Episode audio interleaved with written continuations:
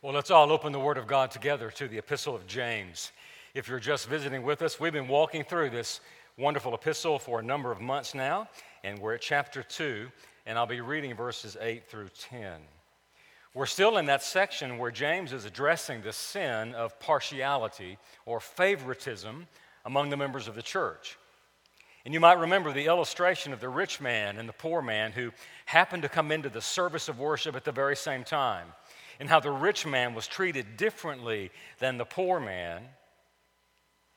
He was treated with honor and respect simply because of his status. You can read about that in chapter 2, verses 1 through 7. And then we saw last Lord's Day how James counteracted that grievous sin of partiality or showing favoritism with a scriptural doctrine, the doctrine of God's elective mercies. And there James says, Have you not not remembered that the Lord has chosen the poor, the poor of the world, to be rich and to be heirs of faith. That the Lord has especially chosen the nobodies of the world to display the glory of salvation. And that poor man entered worship. Maybe, maybe he was one of God's choice elect, and you have treated him with dishonor. And we saw how the doctrine of election is the spiritual vaccine to that spiritual disease of pride, which is at the core of the practice of partiality. Well, with all that before us, James is going further in addressing the problem of partiality, and he's going to now bring out something else on the table to consider, and he calls this the law of love or the royal law. Let's read about that. I'll begin reading now in James 2, verse 8. If you really fulfill the royal law according to the scripture, you shall love your neighbor as yourself, you are doing well. But if you show partiality, you are committing sin and are convicted by the law as transgressors. For whoever keeps the whole law but fails in one point has become guilty of all of it. And now may the Lord add his greatest and richest blessings to the preaching of his holy word. James continues to address the nagging problem of practicing favoritism, and in doing so, he now brings up another interesting subject. If you thought uh, election was interesting, he brings up another interesting subject, and that is the law of God. And when many people begin to think about the law of God, especially believers, it is initially perplexing. Uh, we know beyond all doubt, as this epistle and all of the Word of God will teach, that we are saved by grace through faith in the work of Christ. There is nothing added to Christ. We have been saved by grace alone, through faith alone, in the work of our Lord Jesus Christ alone. We know that the Bible is most emphatic in declaring that no one, as Paul says, no one, no flesh shall be justified by keeping the law. Paul will say in another place that the law is the tutor or the guardian until Christ came, that we might be justified by faith. So, so what do we make of the law? What is the place of the law in the life of the church? Why would James bring up the law? What authority does the law have over new covenant believers? Well, that's what James is going to talk to us about this morning the law and the relevance and the power and the place of the law in the life of the church, especially in regard to the sin of practicing favoritism. So let's talk about this royal law. You'll see that phrase in verse 8. As we read this paragraph, it becomes clear that the phrase royal law is a summary for the whole law of God. You can see this in verse 10. He mentions the whole law. If you violate the royal law, you violated the whole law of God. So the royal law is in some way deeply connected and intertwined with all of God's moral commandments, those expressed most especially in the Ten Commandments. By using the phrase royal law, James is offering a grand summary of all that God demands from us, even from those who've been saved by grace through faith in Jesus Christ. Now, when James quotes this phrase or uses this phrase, royal law, he's actually, he's actually referencing a passage from the book of Leviticus. In fact, he, he quotes from Leviticus 19 18, where in that place the Bible says, You shall love your neighbor as yourself, for I am the Lord. And this is what James means when he says, It is the royal law according to the scripture. It is Leviticus 19. That's the one he's talking about. But there's more than just the quotation from the Old Testament. It's more than just a restatement of Leviticus. It is also something Jesus said. And you remember that James is the brother of Jesus. And James is perhaps remembering something that Jesus said about the law and the law summarized and the connection between love and the law. Listen to these words in Matthew 22, beginning in verse 34. An interesting episode where Jesus encounters Pharisees and Sadducees. Matthew says, When the Pharisees heard that Jesus had silenced the Sadducees, they gathered together. And one of them, a lawyer, asked Jesus a question to test him. And he said, Teacher, which is the great commandment in the law? And Jesus said to him, You shall love the Lord your God with all your heart, and with all your soul, and with all your mind. This is the great and first commandment. And the second is like it You shall love your neighbor as yourself. And then listen to what Jesus said next. On these two commandments depend all the law and the prophets. Now, do you see what Jesus did in Matthew 22? He summarized both tables of the Decalogue under the majestic heading of love. Of love. Think back to the Decalogue, those Ten Commandments. I'm sure you have them somewhere in your memory. Think about the first four commandments, the first table of the law, that, that vertical dimension of God's law. And Jesus says this shows us how we are to love God. What does it mean to love God? Well, Jesus says, look at the Decalogue, look at the first four commandments. That's how you love God with all your heart and soul and mind and strength. And then the second six commandments, the horizontal aspect of the law. That's how you love your neighbor as yourself. And now you can begin to see what the brother of Jesus, James, is doing. The misbehavior of the church in treating some people different than others is the sin of partiality. And that sin of partiality is a direct violation of the second table of the Decalogue, which is summarized here as the royal law. And to disobey any part of the law of God is to disobey all of the law of God. Now, why does James refer to the second table of the Decalogue as the royal law? Why the qualifying word royal, the royal law? Well, first, the law is royal because of its origin, right?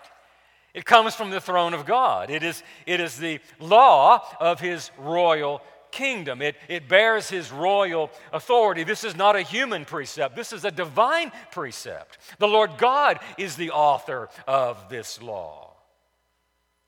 But secondly, it is royal because it expresses the will of the king for those who belong to his kingdom. It is a kingly law.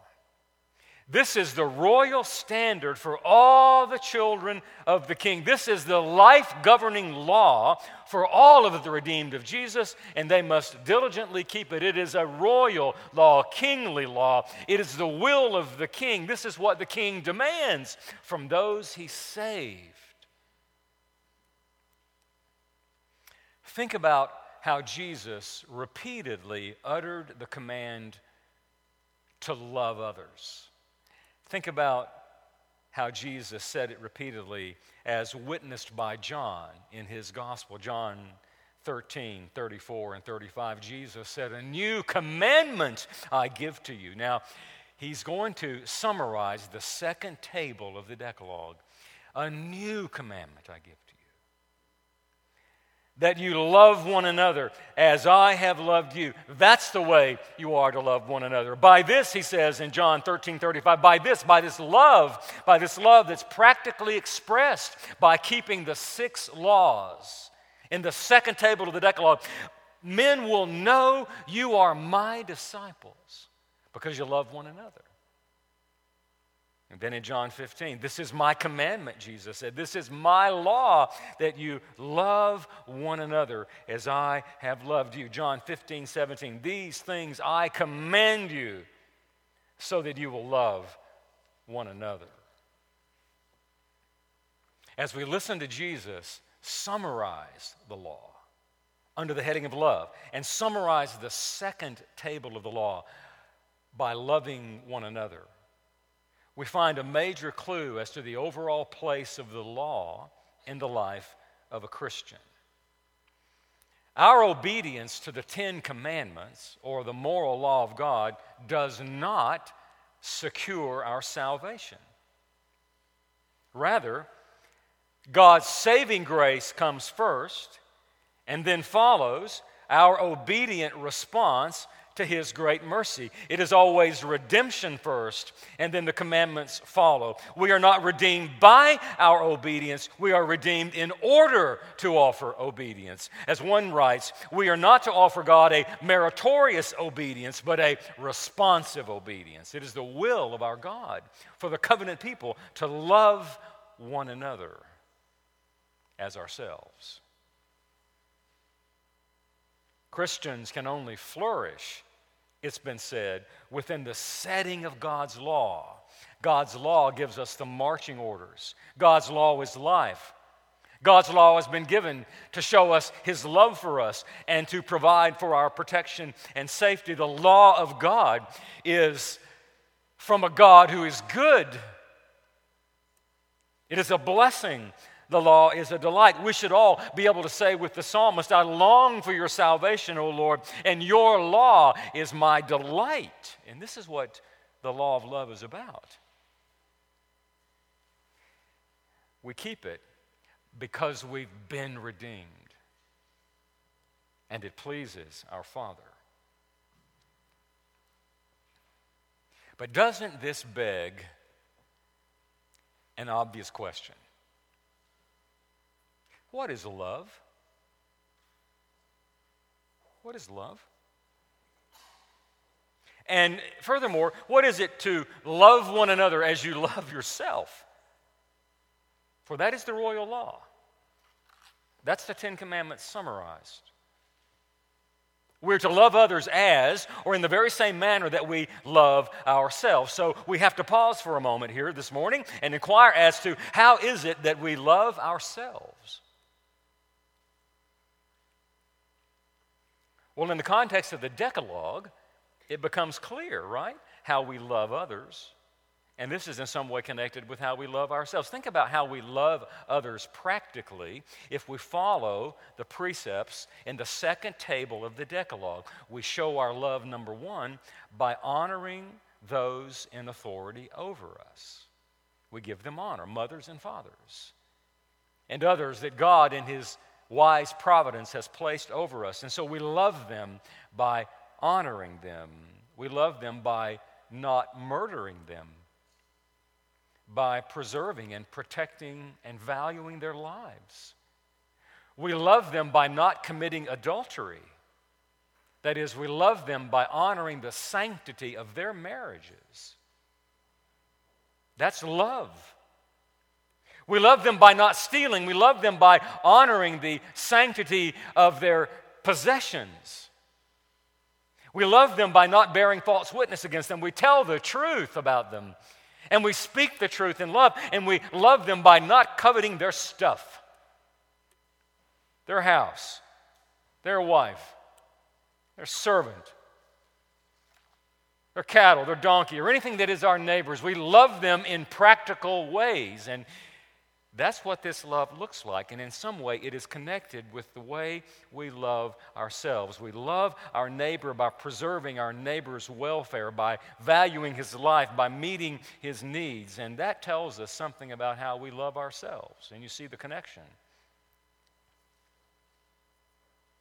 It would appear that there is a kind of love for self that is not unholy or unhealthy.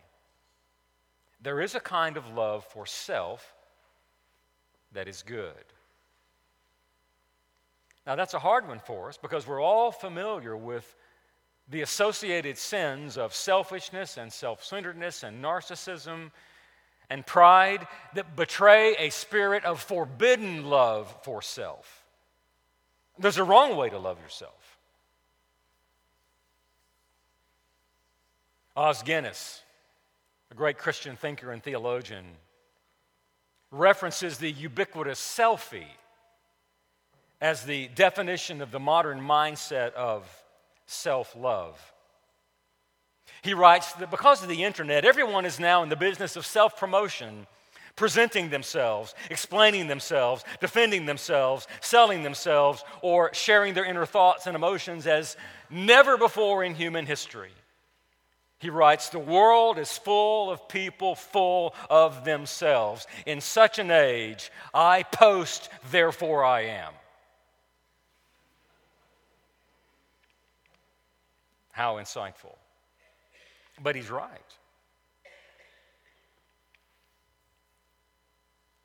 But in contrast to that selfish nonsense that's played out in our lives every day, there is a love for self that is not only good and acceptable, but absolutely essential to our humanity. Maybe we can summarize it as one scholar has by the three words concern and care and attention. Our lives would not be possible in any healthy sense if we did not expend energy caring for ourselves, seeking to provide for our needs, both bodily and spiritually. We've been created in the divine image, and we've been created with certain needs that must be met, and we have the obligation to, to meet them. And so, care and concern and those kinds of terms are indicative of a healthy self love. In fact, there's a beautiful picture of this kind of self love tucked in there in Ephesians 5 as Paul speaks of marriage and the way the husband is to love the wife, as Paul says, even as he loves his own body. Paul writes, In the same way, husbands should love their wives as their own bodies. He who loves his wife loves himself. For no one ever hated his own flesh, but listen, but nourishes and cherishes it just as Christ does the church. And we are members of his body. Did you hear that? Nourishes and cherishes. That's how we love ourselves. We give care to our bodies and our minds and our souls. We take the initiative to meet the needs that make life possible, that are essential to our physical and spiritual lives. When there is a need, we meet it. We don't neglect ourselves because that would be self destruction and self hatred. And if we're going to be normal and healthy, we must, in essence, lavish ourselves with care. And that's what the idea is here. True love, the love associated with the royal law, is defined as, as one writes, acting towards other people in ways that are deliberately calculated to bring about their greatest good. Now, that is a dramatic contrast to the love substitutes that work themselves around us every day. Think about how often the word love is reduced to mere emotion, what we feel about someone. This explains that popular and misguided notion of falling in and out of love. How many marriages are you aware of? How many marriages do you know that have disintegrated or are disintegrating on the assumption that one or both of the spouses has simply fallen out of love for the other? And think about how such a selfish excuse is that, as viewed, is viewed as a legitimate reason for the dissolution of the marriage covenant. I simply fell out of love with you, darling.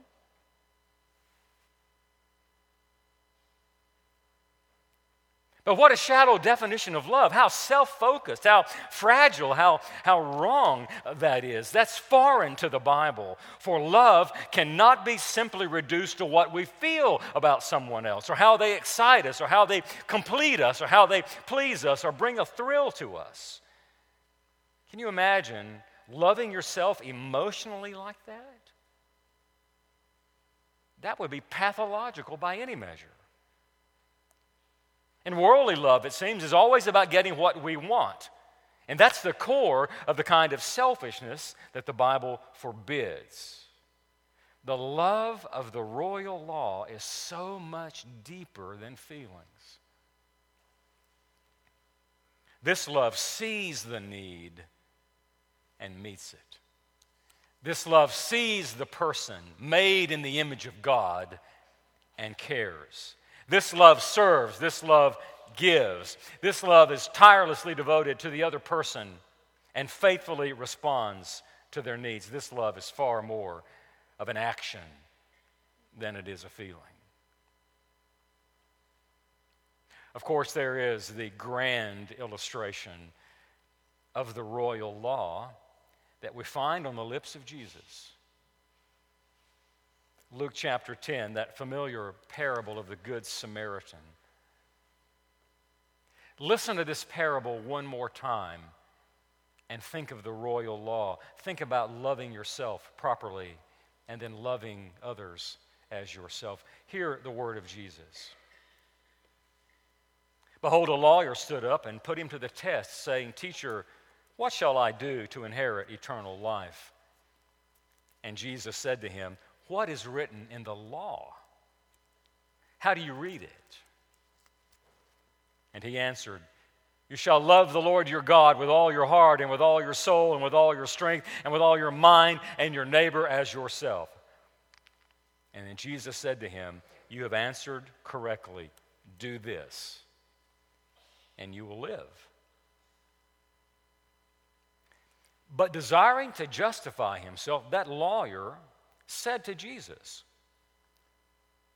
Who is my neighbor? And Jesus replied, A man was going down from Jerusalem to Jericho, and he fell among robbers who stripped him and beat him and departed, leaving him half dead. And now, by chance, a priest was going down that road, and when he saw him, he passed by on the other side. And so, likewise, a Levite, and when he came to the place and saw him, he passed by on the other side. But a Samaritan, a despised Samaritan. As he journeyed, he came to where he was, and when he saw him, he had compassion. And he went to him and he bound up his wounds, pouring on oil and wine. And then he set him on his own animal, brought him to an inn, and took care of him. And the next day he took out two denarii and gave them to the innkeeper and said, Take care of him, and whatever more you spend, I will repay it when I come back. Now, Jesus then said, Which of these three? Which of these three do you think proved to be a neighbor to the man who fell among the robbers? And then the lawyer said, the one who showed him mercy. And Jesus said to him, You go and do likewise. And that is love. Law fulfilled. That is love. Now, did you catch the elements of the royal law? Did you catch the elements of true love? He saw him and he had compassion. And his compassion was practically expressed. He went to him, got his blood on his new clothes. He went to him, bound up his wounds. He poured oil and wine. He, he offered first aid. He picked him up and put him on his own animal. He brought him to an inn and he took care of him there. And then he secured his future care by pulling out of his pocket two days' salary, two denarii. And he paid for the man's needs. And Jesus said, This is love. This is the fulfillment of the royal law. Now, can't you imagine as the readers of this little epistle, as they read the words that James wrote to them, they are feeling deeply convicted about their behavior. Their behavior, in light of the royal law of love, is so tragic and so displeasing to the Father. They have practiced favoritism. They've been like the priest and the Levite. They have treated people differently based on who they are, their wealth or lack thereof, their race, their education, or any kind of consideration such as that. And all of that is not love. All of that is a violation of God's law. And he says in verse 9 if you do that, if you pay attention to those earthly categories, and if that determines how you love people, then you are violating all of the law of God. You are a transgressor. You are a sinner working hard at sin. That is not the way the people of Jesus should behave. What Jesus and what James, his brother, are teaching is this the royal law will not permit us selfishly to select the recipients of our care.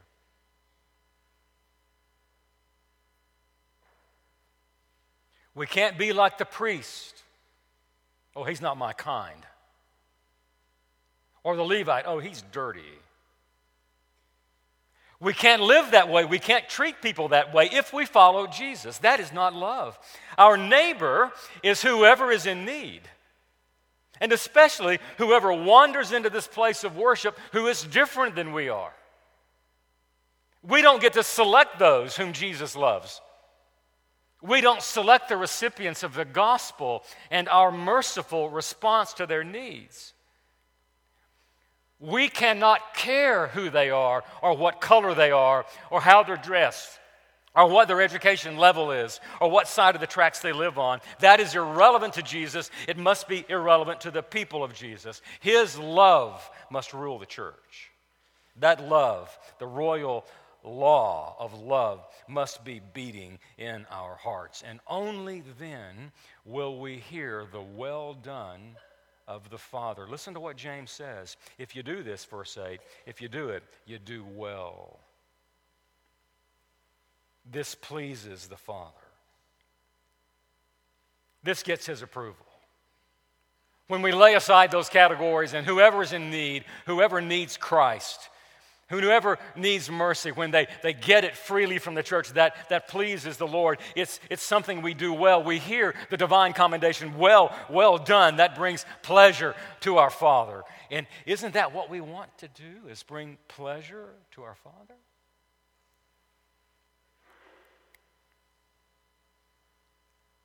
We need to keep this law. Our hearts need to be full of love for all, all within the church and all outside the church. And we should make no distinctions based on earthly considerations. But whoever Jesus puts in our way, we are to love as we love ourselves. Now, how do you get this love in the first place? That's quite a tall order, isn't it?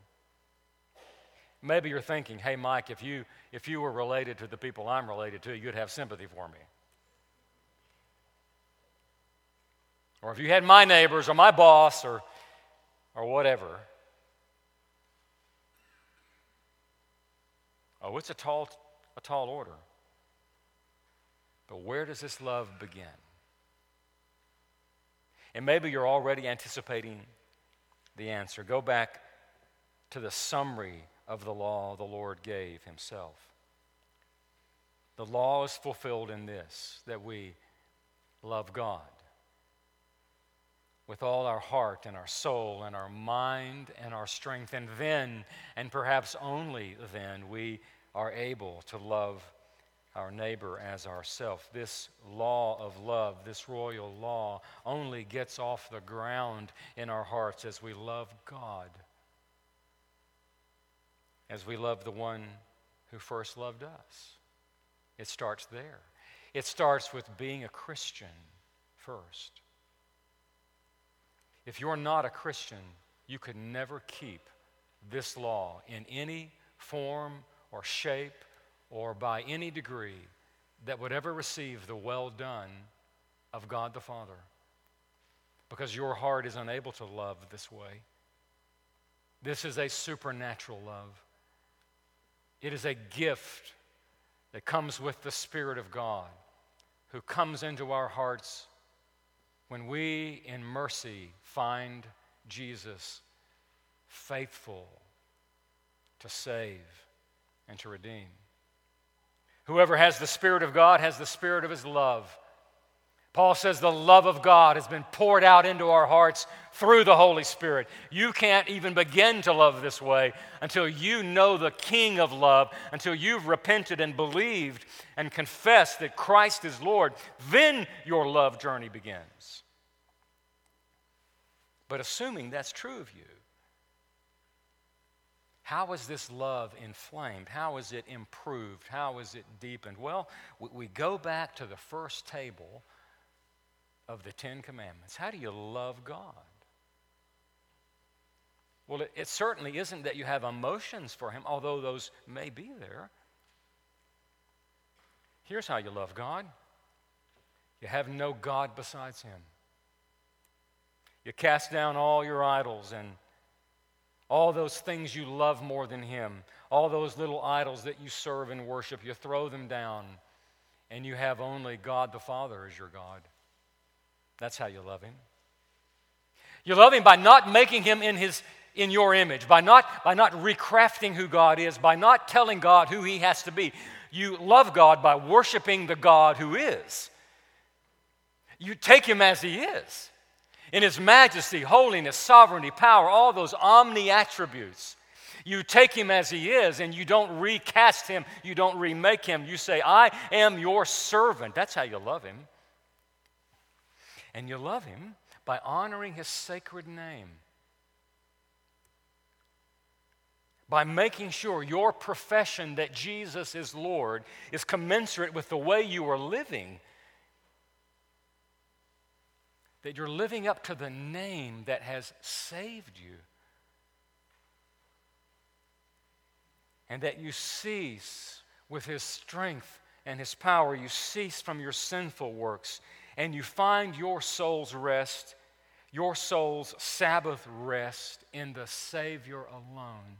You live a life of repentance, ceasing from your evil works and clinging to Jesus and finding his Sabbath rest now.